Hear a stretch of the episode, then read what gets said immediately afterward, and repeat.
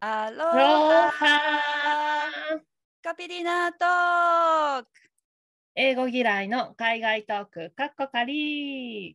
この番組は英語が苦手なエミさんとアリーが大好きな海外についてトークを繰り広げる番組です。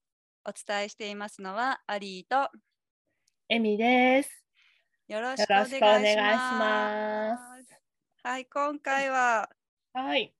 60s です。はーい。よろしくお願いしよます。ろしくお願いしま今回からかっこよはいく言ってみました。す。はい、ありがとうございます。えっと、本日は台湾のうん交通のことについてちょっと話をしていきたいかなと思います。はい、お願いしま。ますすよろしくお願いします。はい台湾は、うん。まあ、でも前にもちょろっと話してたんですけど、うん、うまあ、ん。タクシーとうん。あとは鉄道も走ってるしはい。近年は地下鉄も台北の方では走っております。ほーへーであとはうん。まあ、もちろん車でね移動するっていうのもありだし、自分でレンタカー、ね運転するっていうのもありますし、うんうんうんうんあとねガオティエっていうねはい。高速鉄道が台北から、うん。えー、と台南の方までまっすぐこうお台台ー。湾を縦断するような形で走ってるんですよ。えー。あ、それいいですね。そうそれはねすごく便利でした。うん。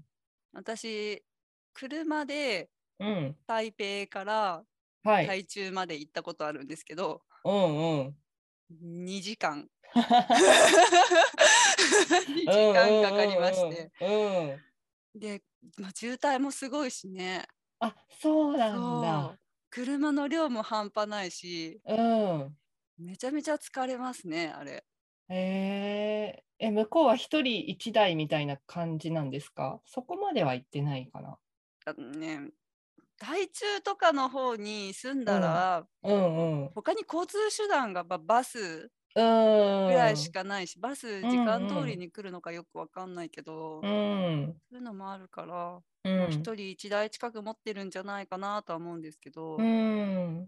台北の方はもう地下うん鉄も発達してるし、うんなんせタクシーもいっぱい走ってるし、おー。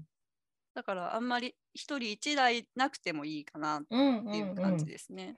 へえ。でガオティエで移動すると、はい。台北からうん台中までうん。 40分ぐらいで行けるんですよ。え、全然違 違う。うでしょ半分以下。そう